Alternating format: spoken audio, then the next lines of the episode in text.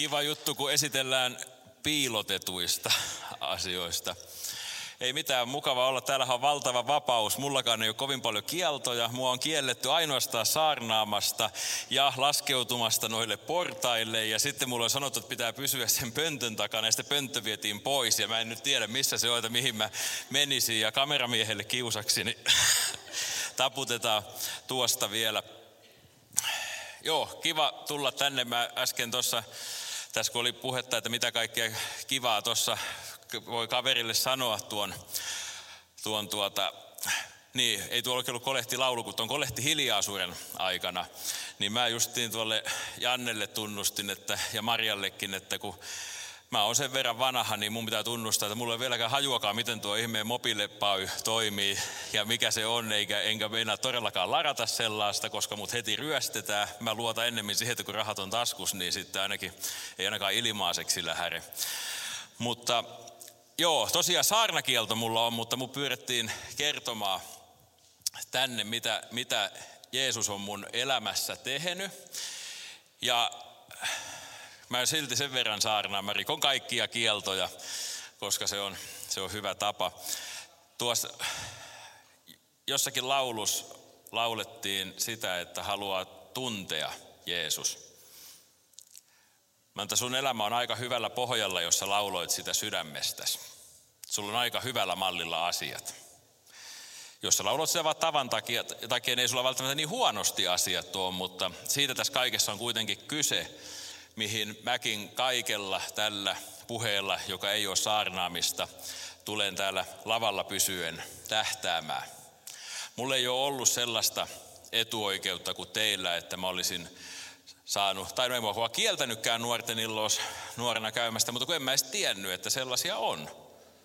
Siis en mä tiennyt, että jossakin joku porukka tulisi niin kuin jotakin Jeesusta ylistämään tai haluaisi sen niin kuin tuntia. Ei mulla ollut hajuakaan, että joku tällainen asia, kun usko, mitä niin kuin mä ajattelin uskontona, että siinä voi niin kuin jotakin sellaista todellista olla, mikä ihmisen elämää koskettaa. Ää, oli mulla sellainen koti, jossa näistä uskon asioista sinänsä myönteiseen sävyyn puhuttiin, lähinnä äiti, ja luetutti kaikkia silloin, kun ei ollut mitään sovelluksia, millä voi helposti mennä, niin voitte historiaopettajalta kysyä, että mikä oli, mikä oli C-kasetti, niin oli tuota sellainen C-kasetti, mistä voi kuunnella raamatun kertomuksia, oli kirja ja sitten siellä kasetilla kuulla, että plim, kun sai kääntää sivua, että kyllä mä niin raamatun kanssa tulin tutuksi. Mutta se oli hyvin muodollista, meillä iltarukoukset, rukoiltiin kyllä ja siunaltiin enoja ja mummuja sun muita, mutta ei mitään semmoista käsitystä, että kukaan edes väittäisi, että voi henkilökohtaisesti Jumalan tuntia. Ja mä sitten, niin kuin nyt varmaan tässä viimeistään kohta huomaatte, niin mä oon pikkusen omituinen kaveri. Ja en mä ikään ole itteni aivan normaalina pitänytkään. Mutta hei, otetaan nyt, kun katson meidän kumminkin tällaiseen helluntai-herätyksen kulttuuriin kuuluu käsien nostattelu, niin kuinka moni on joskus lapsena tai ehkä nuorena niin ajatellut, että musta tulee isona jotakin. Siis joku haave, onko jollakin ollut joku unelma tai haaveammat? Joo, kato, melkein kaikilla. Viisivuotiaana pikkupoikana tein selkeän päätöksen alkaa isona juopoksi ja rosvoksi. Ja tein sen siis vaikka en ole juoppoperheestä enkä rosvoperheestä, niin naapurissa asui sellainen mies, jota poliisit tasaiseen tahtiin kuskaili. Joko ne kävi hakea sitä kotoa tai sitten ne palautti sitä kotia. Ja sitten kun mä oon pieneltä kylältä kotoisin, niin siinä kyläkaupalla, kun se mies tuli yhtä aikaa käymään, niin huomasin, että kylän naiset sitä aina pikkuisen siinä väisteli ja oli sellaisia varautuneita. Ja, ja mä ynnäilin siinä, että jollakin lailla nämä asiat nivoutuu yhteen, että se juo viinaa ja sitten se tekee erilaisia juttuja ja sitten poliisit on perässä ja ihmiset kauhistelee. Ja yksi tämmöinen kerta sitten, kun poliisit talutteli sitä siinä sen kotitalon pihassa, niin tein semmoisen selkeän päätöksen, että mä haluan olla isona, sellainen kuin tuo. Aivan silloin viisivuotiaana en kuitenkaan alkanut esimerkiksi pankkirosvoksi tai pontikan keittäjäksi, Mutta se niin kuin leimas koko lapsuutta semmoinen tarve tulla jotenkin siinä pahassa esiin ja saada aikaan sitä sellaista reaktiota kuin mitä sillä naapurin setällä siellä kyläkaupalla. Ja se sitten mun kohdalla tuli ulos lähinnä sitten koulukiusaamisena. Otin jotakin sellaisia silmätikkuja ja suoraan sanottuna nautin siitä, kun huomasin, että saan jonkun tuntemaan pelkoa itseäni kohtaa. Ja toisaalta, jos huomasin, että pystyn aiheuttamaan fyysistä kipua, niin sain siitä ihan kersana jo niin sellaiset käsittämättömät hyvän olon tunteet.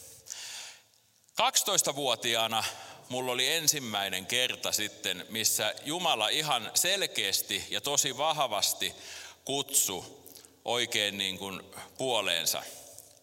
Se oli viimeinen joululomapäivä kuurennella luokalla. Olin tulossa kaverin luota polkupyörällä. Olin ollut vaihtamassa siellä jääkiekkokortteja, mikä oli silloin mitä suurinta muotia.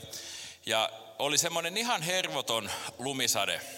Ja tuli niin kuin sellaista karvahanskan kokosta lunta aivan vaakatasossa ja ajelin pimeätä tietä valottomalla pyörällä ja mietin siinä itsekseni, että kuinkahan kauas tiereunasta pitää mennä ennen kuin se lakkaa näkymästä, kun oli niin huono näkyvyys. Ja sitä en osaa sanoa, kuinka kauas siitä kerkesin, mutta mulla vaihtui sitten aivan niin kuin se näkökulma, mistä mä maailmaa kattelin ja mä luulin lähinnä näkeväni unta. Koska mä olin yhtäkkiä arviolta noin viiden metrin korkeudessa ja pikkusen niin kuin viistossa ja kattelin sieltä itseäni kun ajan pyörällä ja sitten näin kun auto tulee mun takaa ja se törmää muhun niin, että mä lennän siihen auton konepeltiin ja tuulilasi ja kattoon ja sitten tipun sinne auton taakse ja sitten se uni loppu. Mutta näin tosiaan tapahtui mun takaa tuli autoilija yli 100 kilometriä tunnissa, eikä ehtinyt painaa jarrua, eli sillä vauhdilla törmäs sitten muhun, kun mä ajoin sillä pyörällä. Onneksi meni taju, niin ei ottanut kipiää. Ja sitten autoilija meni jonkunlaiseen sokkiin, jatko sitten tuulilasi roikkuen sylissä matkaa ja mä olin jäänyt tajuttomana siihen tielle. Samaan aikaan sitten meidän kylältä eläinlääkäri oli menossa autollaan toiseen suuntaan. Ja hän on sitten myöhemmin sanonut mun äidille, että Jumala puhui hänelle. Ja hän ei siis ole ollut eikä ole mikään tunnustava uskovainen, mutta hän sanoi, että Jumala puhu, koska hänelle sanottiin, että pitää kääntyä ympäri ja lähteä ajamaan takaisin. Ja se oli niin, kuin niin eli siis se ei ollut mikään semmoinen, niin kuin joskus Jumalan puhetta kuvaillaan myös, että se voi olla joku semmoinen hiljainen ajatuksiin tuleva ääni, mutta se ei ollut hänellä mikään semmoinen, vaan hän kuuli korvilla, kun häntä käskettiin kääntymään. Ja sitten siihen aikaan, kun ei ollut kaikilla puhelin kädessä, niin kuin äsken sanottiin, vuosi on ollut 95, se oli niin todellinen juttu, että sillä oli semmoinen selkärepun kokoinen autopuhelin, koska oli eläinlääkäri. Ja se sillä soitti, oli menossa maataloon, missä lehmä poikii. Mä kerron tämän siksi, että ymmärrät, miten todellinen tilanne. Se soitti sinne maataloon ja sanoi, että mä en voi tulla. Mun pitää kääntyä pois. Ja en tiedä miksi. Ja ainut eläinlääkäri. Ja pyörti ympäri ja lähti ajamaan sinne, minne oli käsketty ajaa. Ja osas vähän alkaa hiljentelemään, kun aavisti, että jotain tarkoitusta varten piti kääntyä. Ja ja sitten hän näkee, että siinä tiellä lojuu jotakin. Luuli ensiksi, että joku eläin on jäänyt auton alle ja ajo penkalle, niin tajusi, että siinä on ihminen. Ja näki, että sieltä toisesta suunnasta sitä kaistaa pitkin, jolla mä makasin, tuli kaksi rekkaa ja siinä lumituiskussa ymmärsi, että eivät mitenkään voi nähdä ajoissa, että ehtisi siihen hiljentää. Ja niin tämä mies juoksee ja se oli ehtinyt vetää mut takin niskasta pois ja sitten rekat pyyhkäs siitä ohi. Eli ihan tällainen niin kuin selkeä juttu, että ei varmaan tarvitse kahta kertaa miettiä, että olisiko voinut jäädä henkiin, kun kaksi rekkaa olisi ajanut niin kuin oikeasti yli siitä, niin ei. Eli aivan tämmöinen Jumalan käsittämättömästä armosta väliintulo lähetti sinne tämän miehen. Ja näitä juttuja sitten kun alkoi nousee esiin, sairaalassa. Tähän liittyy vielä sellainen jännä pikku sivujuonne, että kun mä sanoin, että mä näin itteni sieltä ylhäältä päin, niin mä kerkisin tulla tajuihin ennen kuin mut vietiin leikkaussaliin. Ja siinä sitten mun isä oli ajanut sinne sairaalaa, niin mä kerkisin hänelle sanoa, että, sanoa ihan nuppihan oli sekaisin mulla. Mä vaan sanoin, että, että mä näin muuten semmoista unta, että jäin niin kuin auton alle. Ja ei isä sitten ollut lähtenyt mitään sen kummempaa korjailemaan, että niin se jäikki, vaan kysyi vaan, että, että minkälainen auto se mahtoi olla. Ja mä sitten en mä enää muista, mutta mä kuvailin sen auton, jota ei yliajaja ei ollut silloin vielä tavoitettu. Ja sitten kun mä tuun leikkaussalista, niin autoilija on löytynyt ja se auto on ollut semmoinen, mitä mä sanoin. No sä voit miettiä huvikseen mielessä, että jos pimeällä lumimyrskyssä ajat polkupyörällä ja suhun törmätään yli sataa tuolta takapäin, niin pystyykö näkemään, mikä se auto on ja millainen? Ei, mutta mä sen tavalla tai toisella pystyin kuitenkin kertomaan.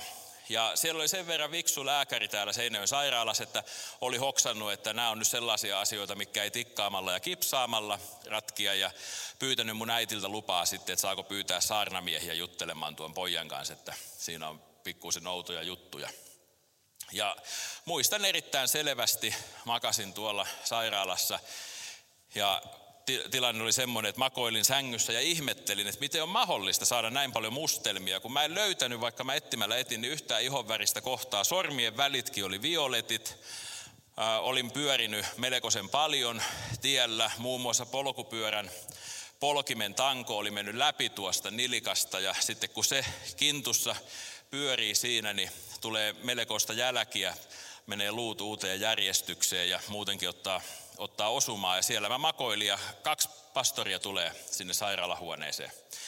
Ja ne kertoi mulle, että Jumala on yliluonnollisella tavalla ilmestynyt mun kohdalla ja pelastanut mut varmalta kuolemalta.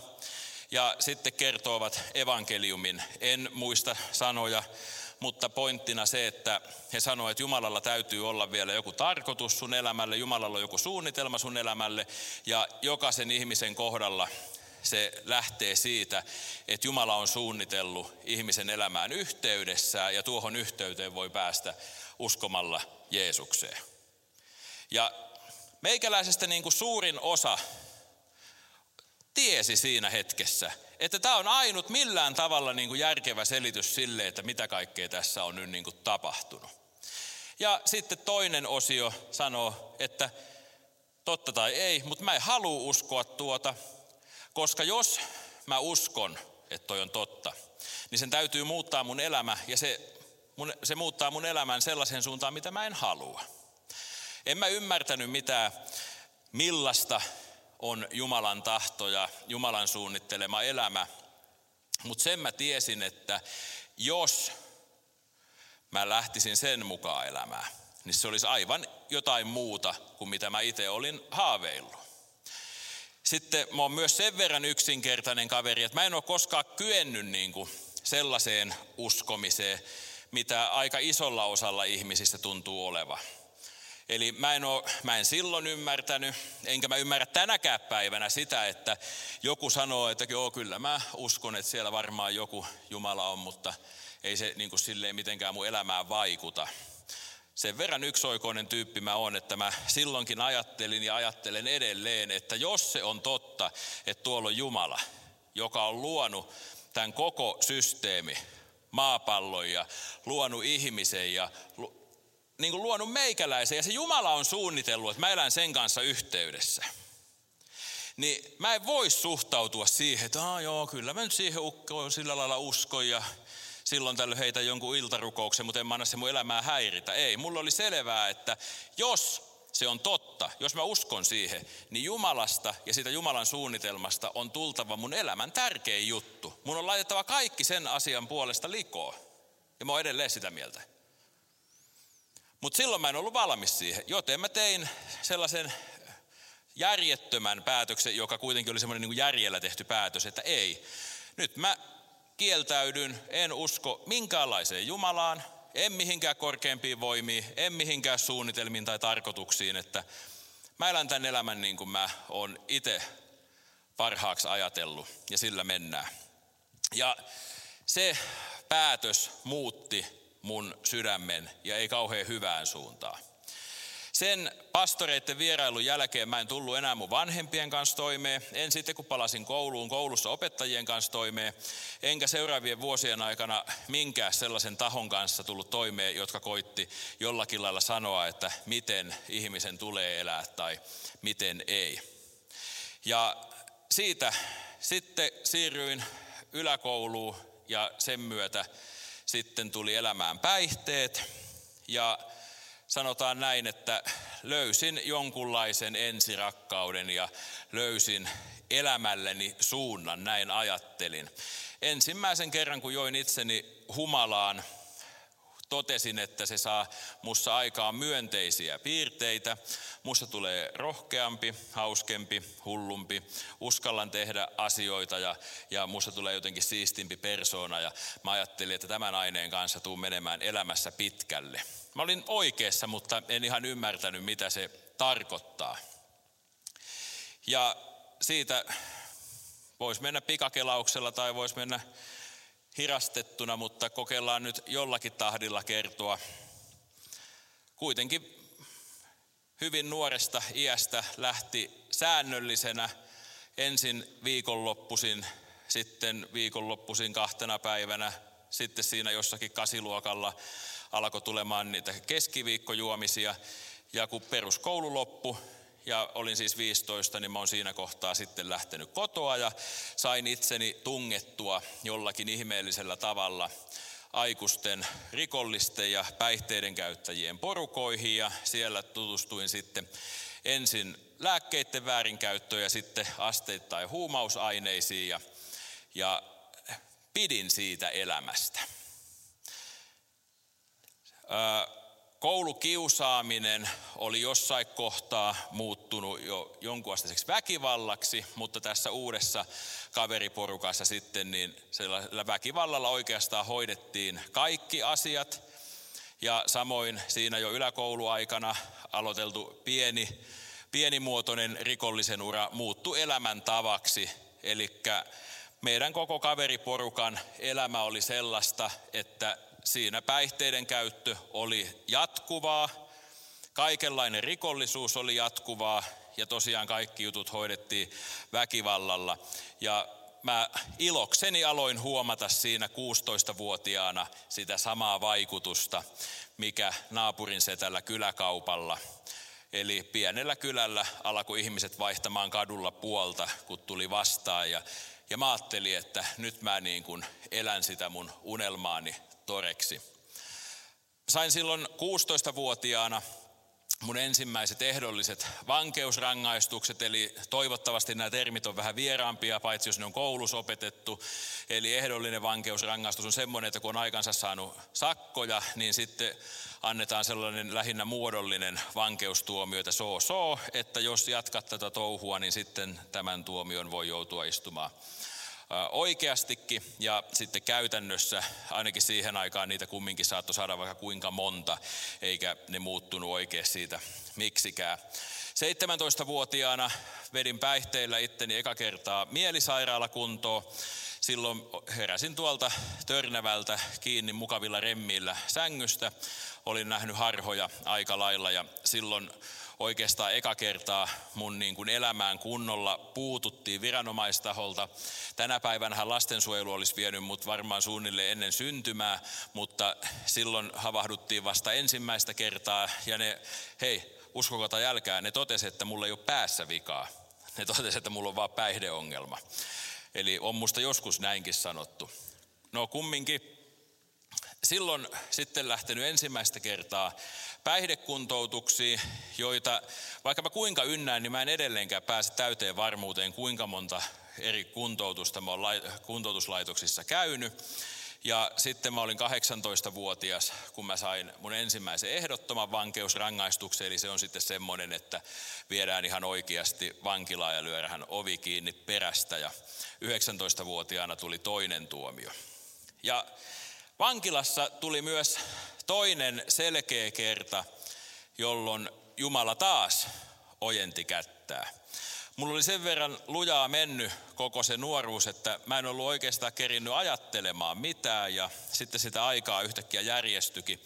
Mä olin pohjimmiltaan ajatellut, että mä oon nyt semmoinen kaveri, että kukaan ei voi mua pysäyttää ja kukaan ei mulle saa mitään, mutta se tuli jotenkin konkreettiseksi, kun Keravan nuorisovankilan portti meni selän takana kiinni, niin mä muistan ajatellen, että katsoin, että kyllä ne sittenkin jotakin sai. Ja sitten mä aloin, no mä siirryin sieltä sitten myöhemmin Vaasaan vankilaan ja siellä mä aloin niin kuin miettimään, että mä en oikeasti ole niin kuin hallinnut mun elämää enää aikoihin. Eli se mitä niin kuin oli ajatellut, että mähän teen mitä mä tykkään ja kukaan ei siihen vaikuta, että se on ainoastaan kyse mitä mä teen itse, niin mä tajusin, että ei, en mä ole pystynyt tekemään mitään valintoja, vaan se mun elämäntapa oli saanut musta sellaisen niskalenkki otteen, ne päihteet ja koko se niin kuin elinympäristö, missä mä olin, niin mä en, en mä päässyt pois siitä. Mä olin kuinka monta kertaa päättänyt, että nyt mä teen jotakin toisella tavalla ja koitan pikkusen parannella ja mä koitan vähän vähentää joidenkin päihteiden käyttöä. Ja sitten oli muutamassa tunnissa niin kuin koko pohja pois siltä. Ja aloin ihan niin kuin tosissaan miettimään, että niin kuin, mihin tämä mun elämä on menossa. Ja siihen saumaan sitten alkoi tapahtua mielenkiintoisia juttuja. En muista ihan niiden järjestystä. Sen muuten muistan, että silloinkin kävi hellareita Vaasan vankilassa pitämässä tilaisuuksia – ja mun kaverikin kävi niissä ja ne tuli sanomaan, että lähde nyt sinäkin sinne, että siellä käy hyvännäköisiä helluntaalaisia tyttöjä laulamassa nuorten vankilalähettien mukana. Mutta mulla oli, mun asenne oli sellainen, että vaikka kaikki muut lähti, niin mä sanoin, että mä en lähde kirkkoon edes naisten takia, että ne jutut ei ole mulle. No mä sain sitten, samaan aikaan mä sain vielä sitten siirron toiseen selliin.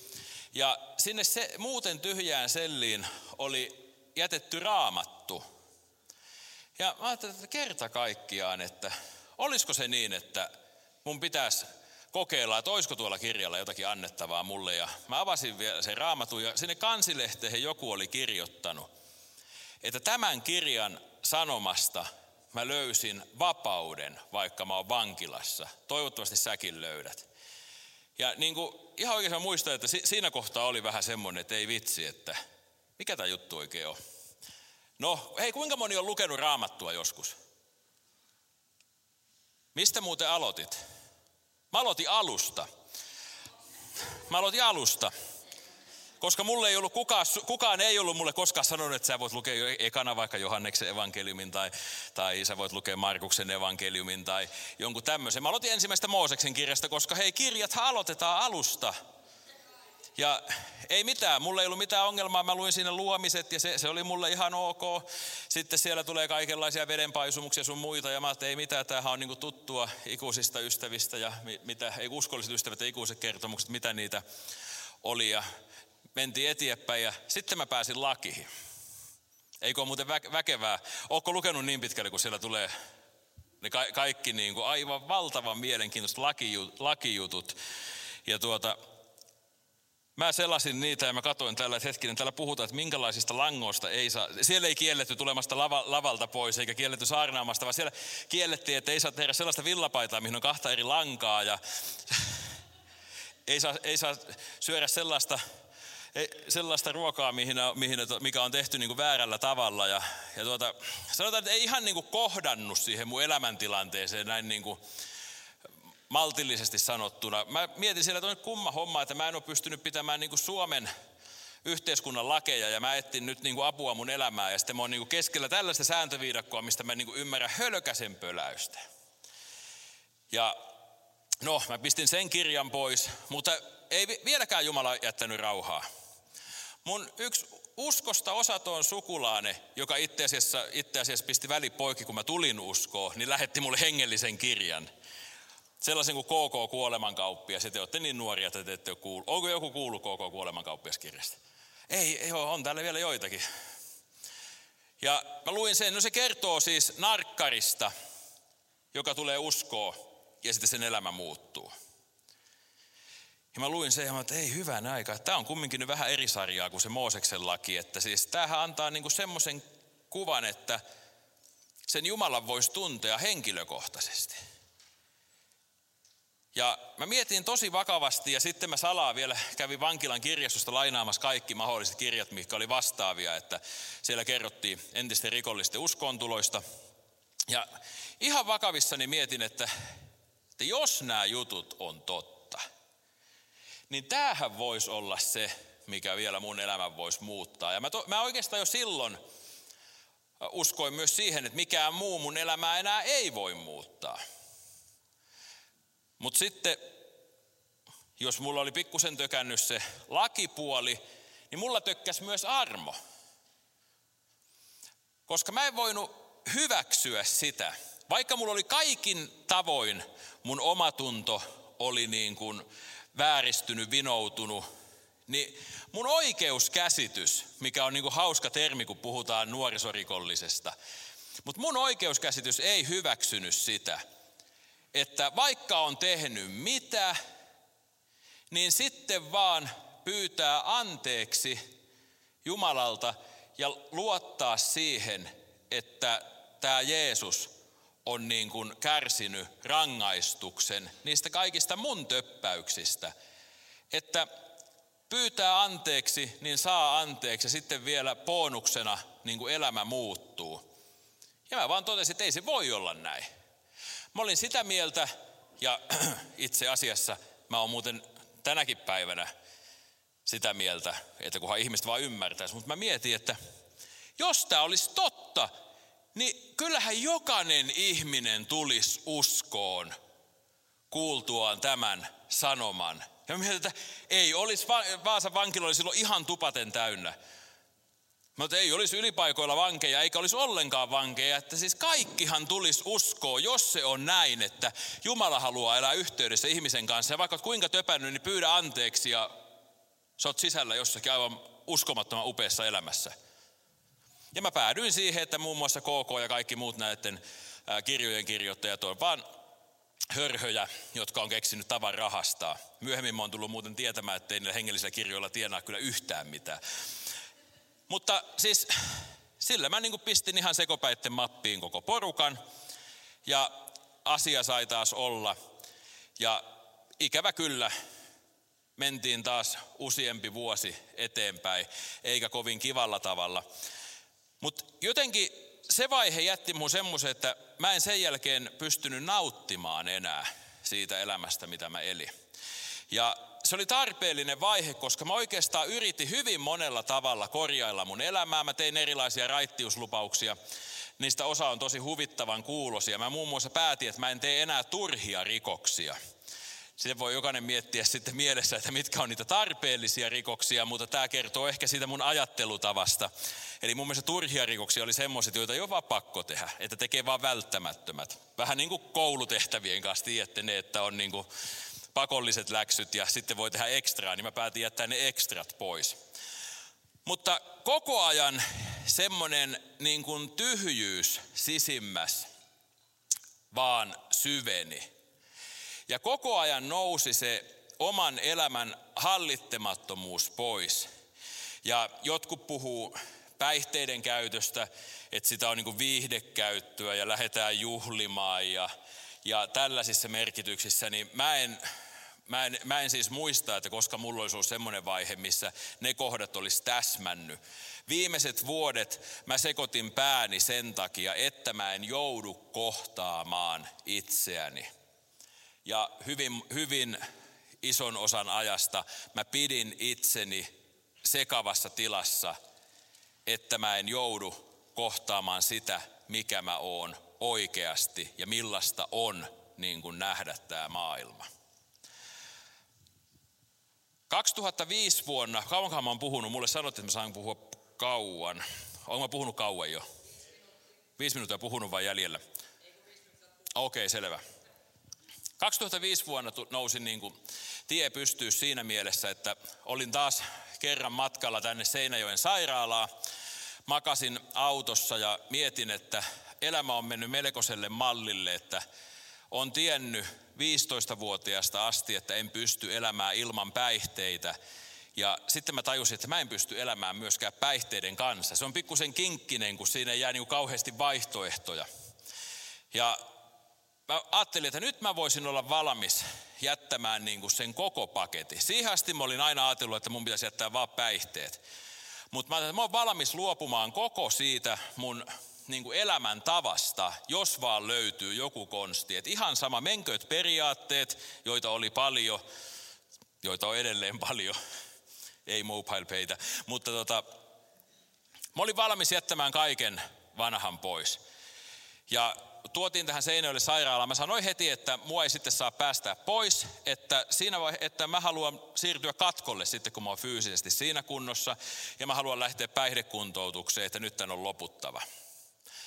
Ja seuraavana aamuna lääkäri tuli ja vahvisti oikeastaan ne ajatukset, mitä mulla oli. Tuli, mä muuten olin aina tässä Seinäjoen sairaalassa putkahuoneessa. Mä oon vasta nyt sitten keski-ikäisenä käynyt niissä tavallisissa huoneissa, mutta se putkahuone on siis semmoinen niin putka, jossa on siellä kamera nurkassa kaltereiden takana ja se ovi laitetaan ulkopuolelta kiinni ja kaikki kalusteet on betonia, että siellä ei pääse riehumaan. Eli sinne laitetaan niin kuin semmoiset häiriköt, joista voisi olla haittaa niin kuin oikeille asiakkaille. Niin mä olin siellä ja se lääkäri tuli aamulla ja sängyn viereen ja sanoi, että mä en halua pelotella sua, sua on peloteltu tarpeeksi, mutta nyt tosiasia on se, että sä et koskaan tule täyttämään 23 vuotta, jos ei sun elämässä joku muutu radikaalisti. Ei ole, niin kuin nuorimpienkaan mielessä se kaksi kolmonen ei ole vielä ihan ikäloppu, eihän.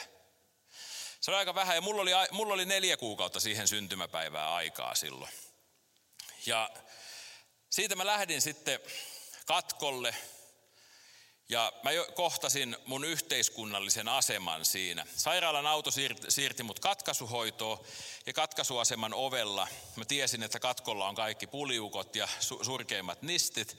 Ja katkon ovella sanottiin, että mua ei huolita sinne.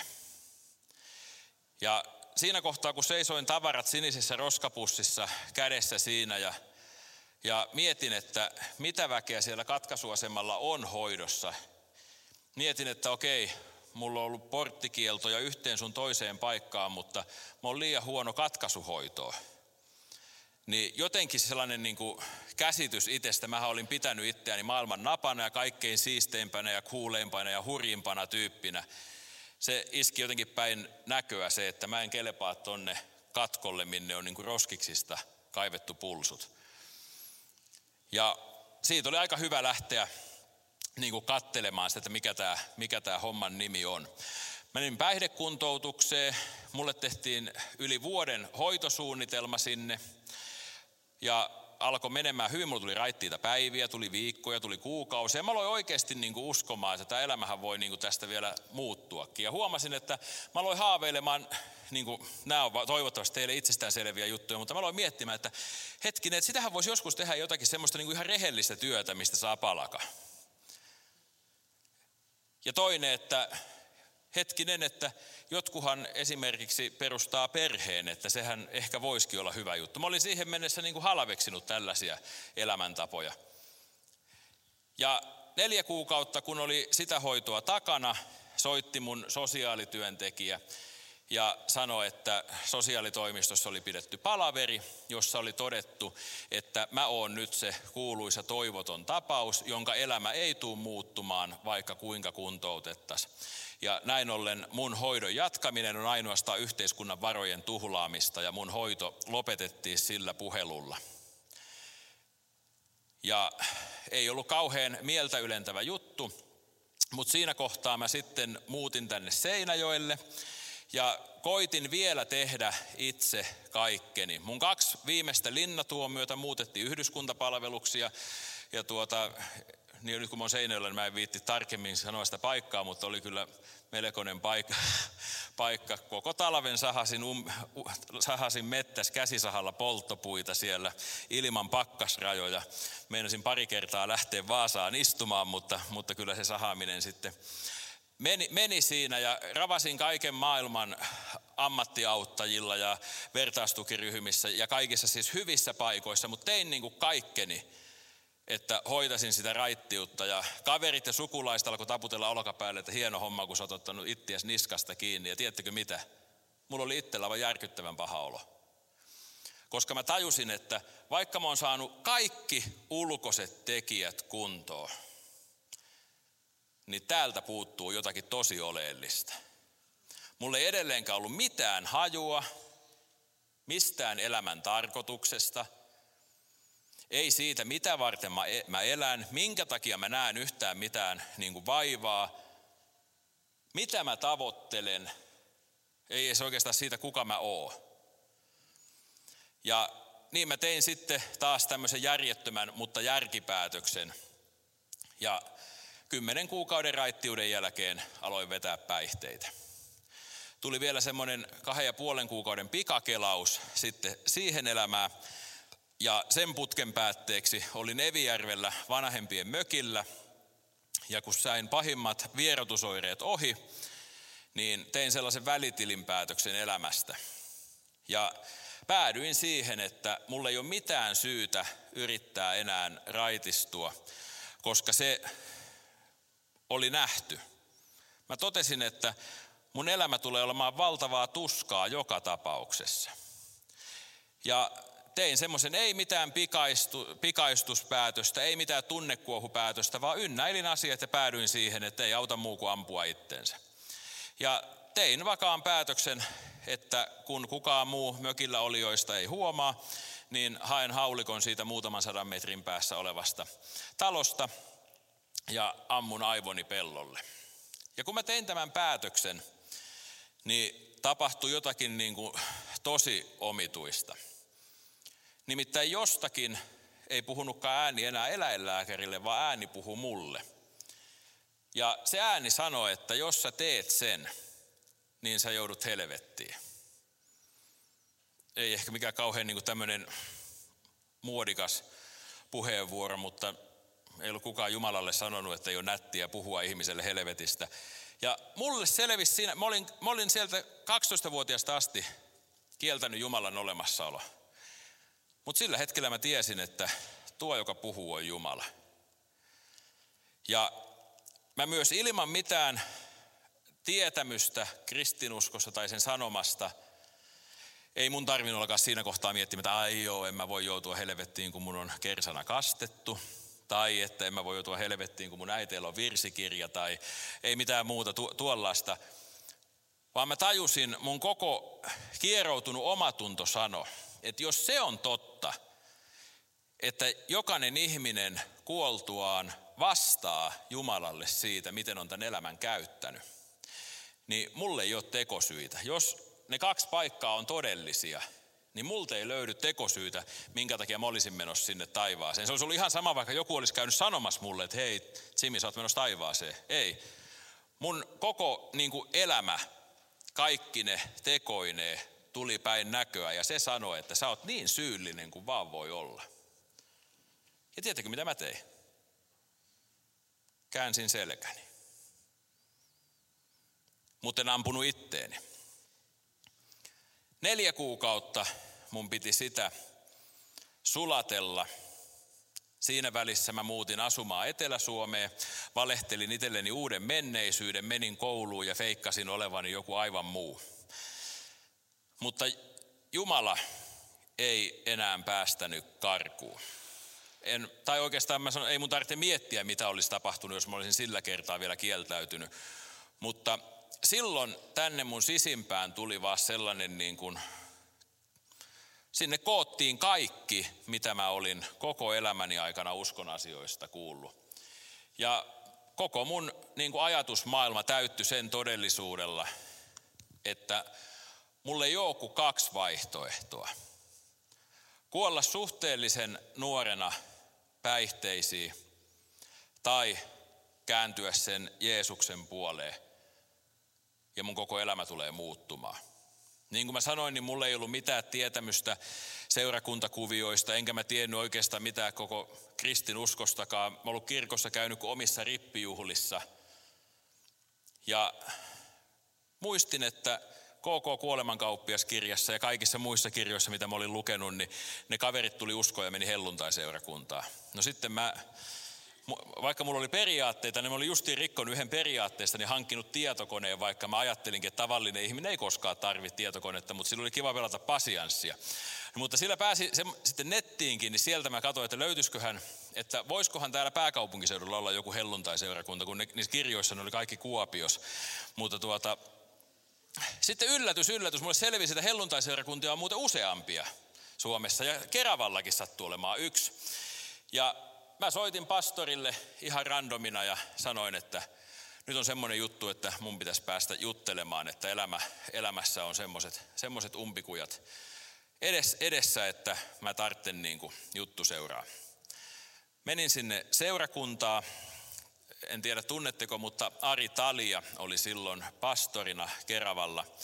Menin sinne Arin toimistoon. Ari oli liian nuori ollakseen pastori, liian iloinen ollakseen pastori, kaikkea sitä, mikä oli mun stereotyyppi, niin kuin huomaatte, mä itse tosi stereotyyppinen pastori, niin tota, mutta kaikkia sitä vastaan, mitä mä olin ajatellut, että mille pastorit näyttää ja millaisia ne on. Ja tota, kerroin sitten Arille mun elämästä, pisti varuuksi kaikkein pahimmat jutut, että se voi tarvittaessa sanoa, että sori, että ei meidänkään kirkko ihan kaikenlaisille ole, mutta se ei se sanonut. Ja sitten se vaan hymyili, jotka tuntee Arin, niin tietää, että se hymyilee koko ajan.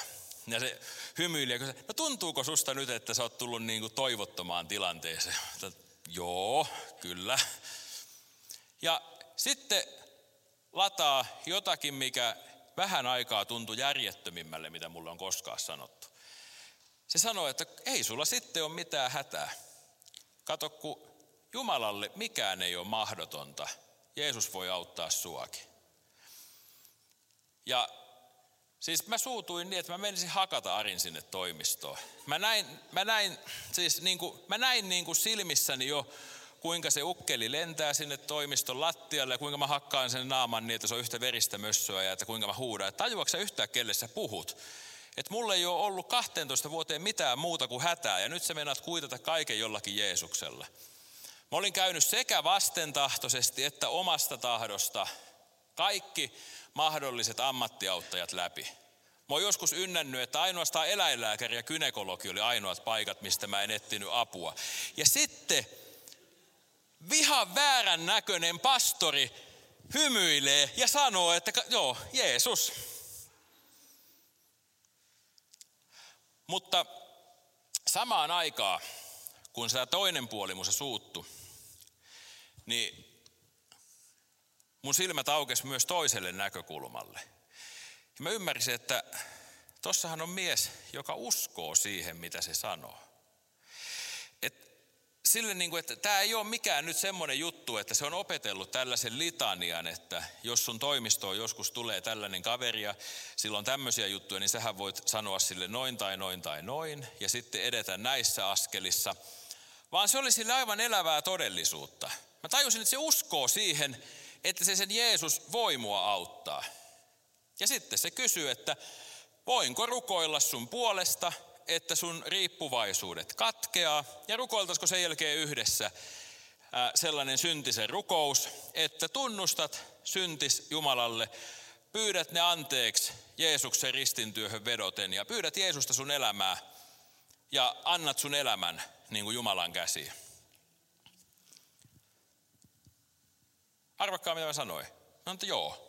Eikä tuntunut yhtään sille, että uskon siihen, mitä se puhuu.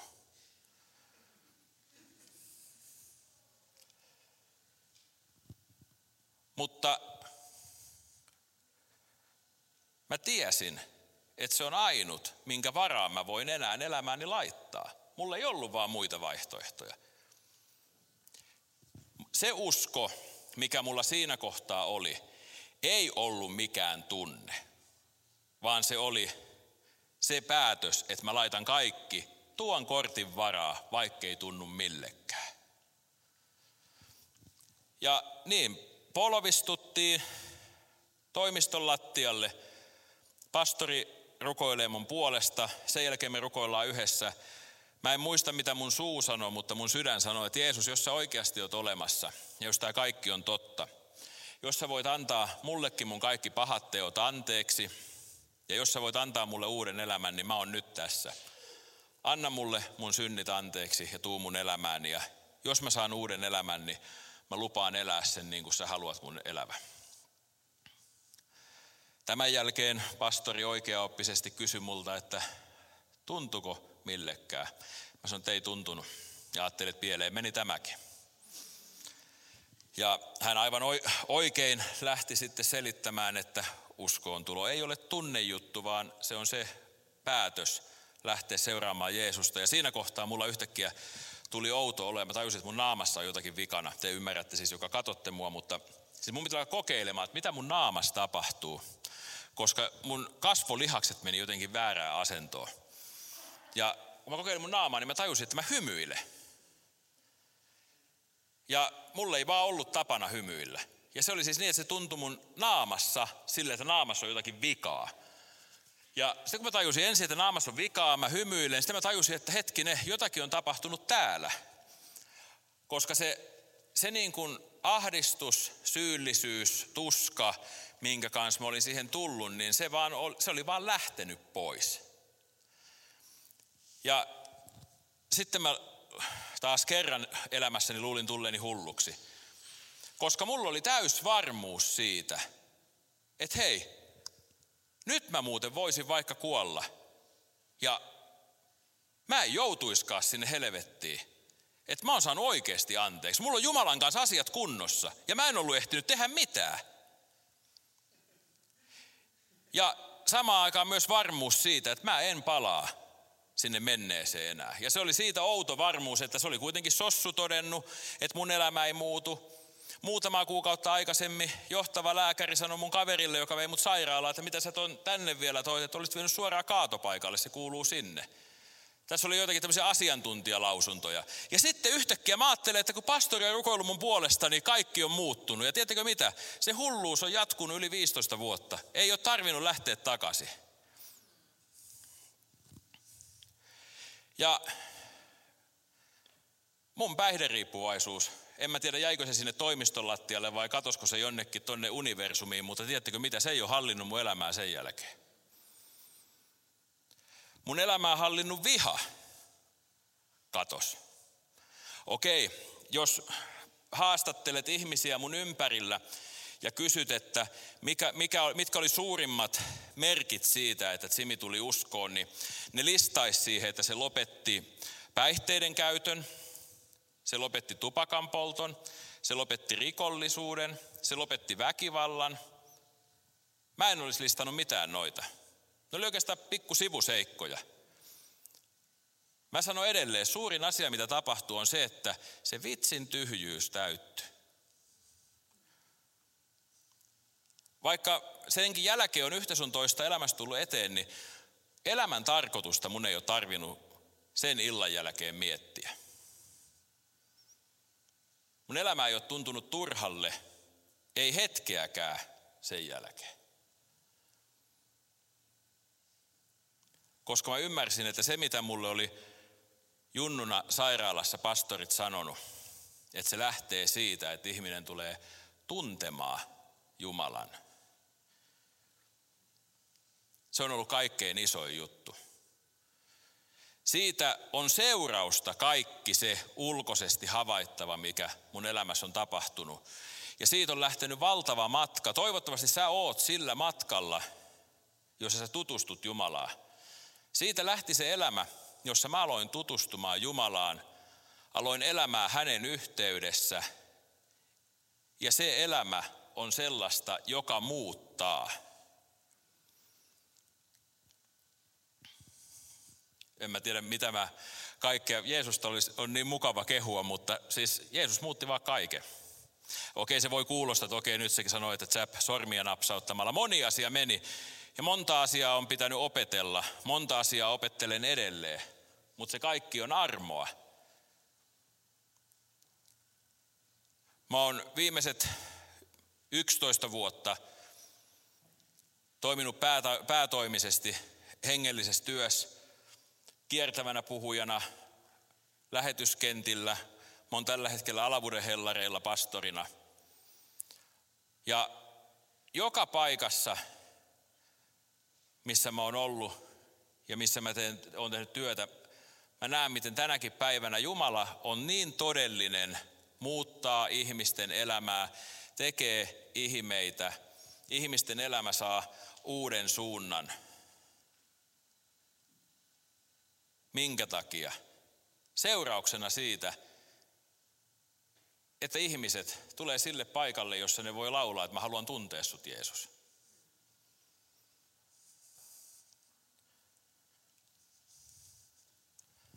Mikä sun elämän tarkoitus on? Mikä sun päämäärä on?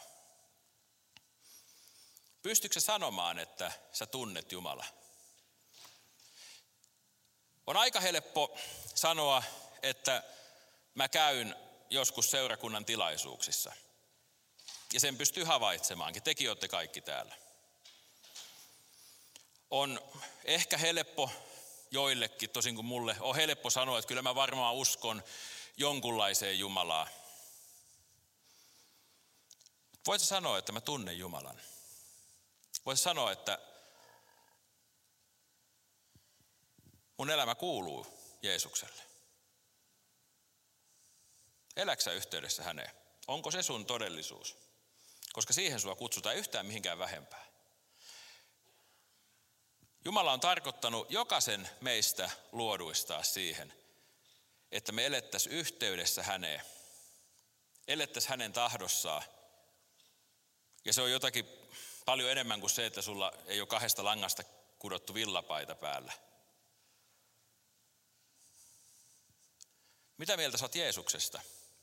Okei, tämä voi kuulostaa tyhmälle, kun me ollaan kirkos, mutta mitä mieltä sä Jeesuksesta ihan oikeasti? Äläkä vastaa mulle, vastaa itsellesi.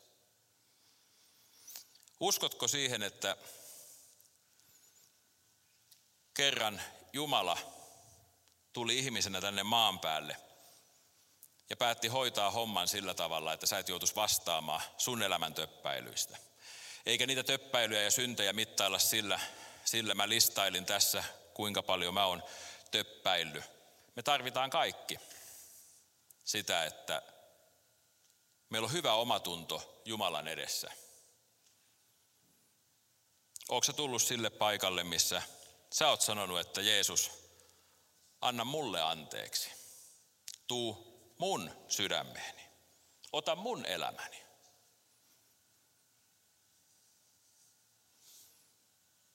Saimme rukoilla lyhyesti vielä. Onko mulla rukoilu sallittu? On. Rukoillaan kaikki. Kiitos taivaallinen Isä, että saadaan tänä iltana olla täällä. Kiitos siitä etuoikeudesta, että meillä kaikilla on ollut tiedossa, että täällä on seurakunnan tilaisuus, johon voi tulla. Me ollaan täällä saatu, Jeesus, laulain ylistää sun nimeä ja mä kiitän Herra siitä, että mä oon saanut kertoa, mitä sä oot tehnyt mun elämässä. Ja isä, mä rukoilen jokaisen nuoren ja vähän vanhemmankin puolesta, jotka on paikan päällä ja jotka on siellä, siellä tuota nettilähetyksen äärellä. Ja Herra, me halutaan kaikki pysähtyä hetkeksi sun kasvojen edessä ja miettimään sitä, että mitä Jeesus merkitsee minulle. Voinko minä sanoa tänä päivänä, että mut on armahdettu? Voinko mä sanoa, että mä tunnen tuo Jeesuksen? Voinko mä sanoa, että mun elämä kuuluu Jeesukselle?